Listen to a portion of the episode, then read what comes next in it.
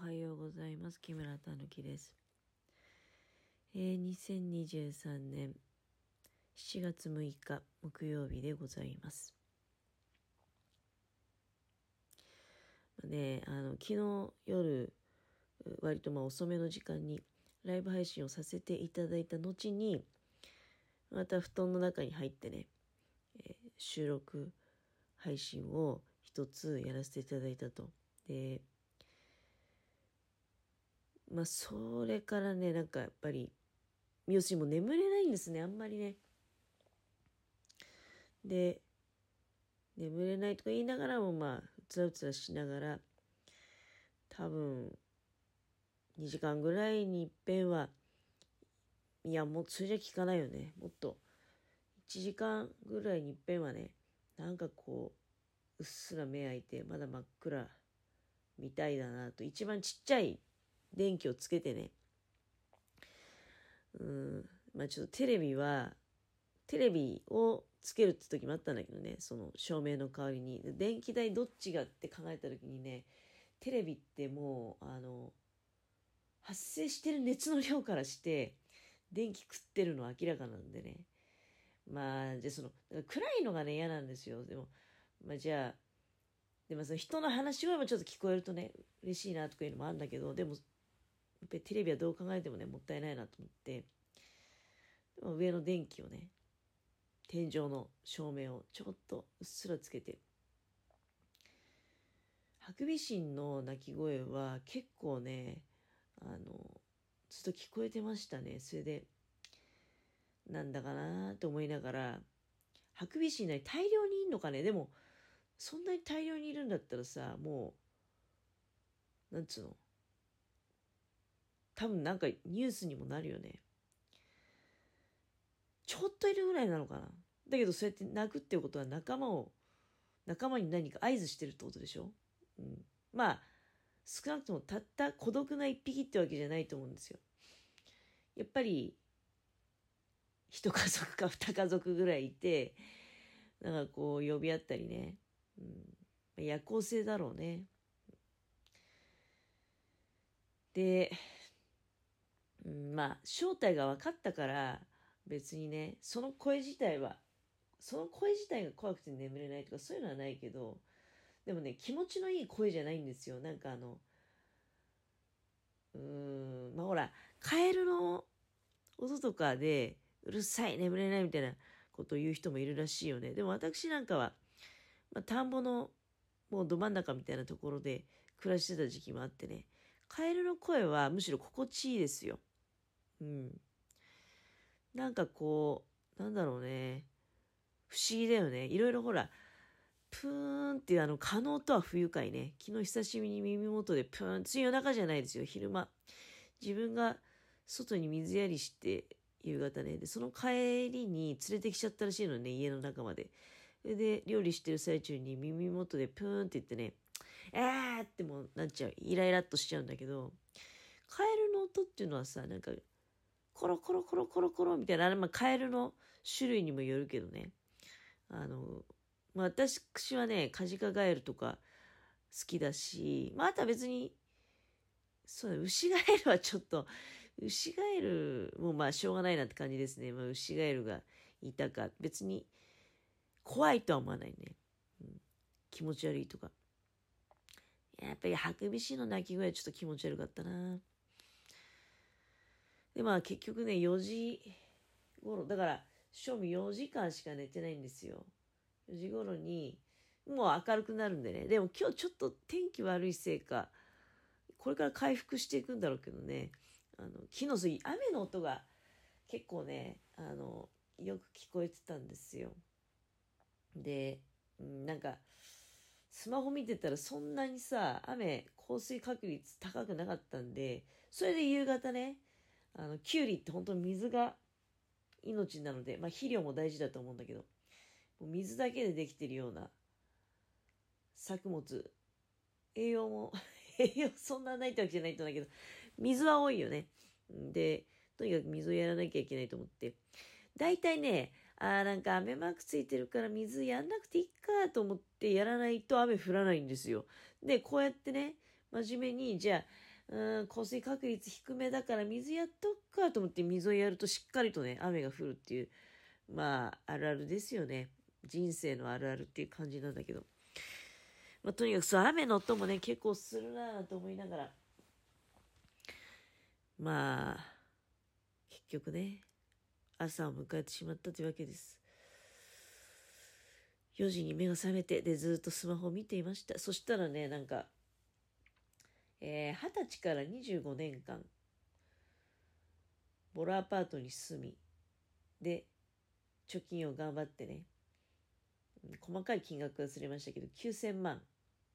超えの貯金をしましたと。で、まあいろいろね、なんかその、えー、20年間で約1億として、えー、年間500万ってことでしょ？ってことは、まあ、そもそもね、それなりに収入があるんでしょうね。まあ、少なくとも年収500以上あるんでしょうね。みたいなことであったりとか、まあ、いろいろ。いや、私思うに、うん、まあ確かにね、その、ボロアパート、住まいが安い。なんか3万円以下の家賃とか言ってたね。で、まあ、徹底した節約生活、うん、もしかしたらお風呂なんかもついてないのかなその家賃ってなるとね流しで頭洗ったりとかそういう生活ですかね。体をそして拭いてね。であとはねあのまあおそらくなんだけど、まあ、年収のこと考えてみるとあなんつうの。そんなに高いお金じゃないんだけども働きっぱなしっていう感じなのか、うん、あの、私も20代のほんの一時期なんですけど、うん、休みがないっていうね、もうとにかくずっと仕事してなきゃいけないっていう仕事の時に、そんなに月収が多かったってわけじゃないんですけど、お金をね、使ってる暇がないんですよ。うん。あの、仕事行かなきゃいけないんで。だから、で、まあ、もちろん最低限食べたりっていうのはあるんだけど、ただその仕事の内容によっては食べるのがフリーっていうことがあるのね。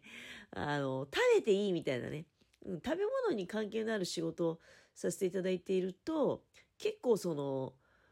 まあ、中にはさ、あの、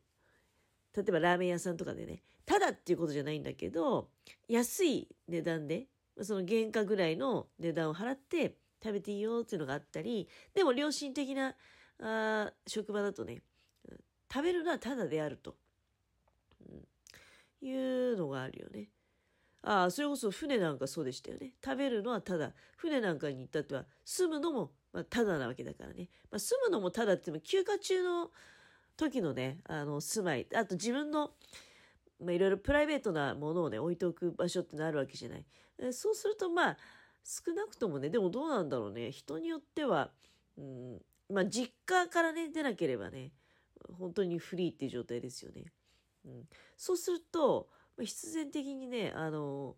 お金が全く使えないか、もしくはお金の使い方が変わるかね、っていう部分がありますよね。で、でも割と、そう、だからお金すぐ貯まりましたよね。その船の時もね、1年半で使ってるお金って、まあ、最初の時は、あの、小樽に泊まる、週に1回小樽に泊まるっていう関係で、小樽でね、観光地だから、あの、べらぼうにね、その、降りた先でお金使っちゃってお土産買ったりね、っていうのはあったけど、小樽に寄ってたのが1ヶ月ぐらいで終わっちゃったので、苫小牧っていうところは何もなくて、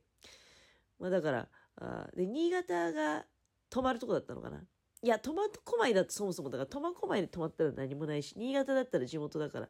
やることないしってことでね、お金貯まりましたね、その1年ちょい。うん、で、20代の頃も割とね、お金すぐ貯まった。あの、そうだね、付き合う人がいなくて、いや、そんな暇もないってことですよね。付き合う人がいなくて、ただひたすら仕事してればね、あっという間に、うん、まあ年収が500いかなければ、500以上の貯金は無理なんだけど、100万、200万は余裕だと思いますよ、1年間ね。うん。ただまあそれがだから、楽しいかっていうと、仕事が楽しければ、それでハッピーなんだけどね。うん。なんだけど、私の場合でも結局その、まあ、貯金自体が目的、目標じゃないのでね。あの、その貯めたお金どうしようっていうのがあるわけじゃない。結局まあ、このね、今住んでる家になったから、どうなんだろうね。家を買わずにお金持っていれば、うん、だからその辺が、それこそ賃貸と持ち家どっちがいいのか論争ってあるけど、わからんね。だけど、家買った直後にちょっと家のものいろいろあって転職したから、その転職期間にね、社宅に住んでましたんでね、結婚当初。社宅から放り出されちゃうってことを考えれば、やっぱり、まあ、社宅出た途端にね、ちょっといろいろあったので、まあ、狙われてたのかなって気もしないでもないんだけどね、もうあの、家のものね、あの、ちょっといなくなってほしいなって思われたのかなって気がしないでもないんだけど、まあ、3ヶ月ぐらい家のものがその仕事探してるっていう無職期間があって、その時に家があったっていうのは心強かったよね。うん。まあ、家自体も、実際はね、あの、メンテナンス必要で、うん、100%ね、ただで住めるってわけじゃないんだけど、でもまあ、定期的にこまめにメンテナンスしていれば、でも最悪、暇だったらね、まあ私なんか今自分でね、メンテナンスしてるっていう部分も、まああるよね。うん、場合によっては。で、あの、まあとりあえずね、家があるっていうのは安心ではある。だから自分はそれ、お金をね、それに変えちゃったけれども、1億近く貯めてね、で、45でしょ？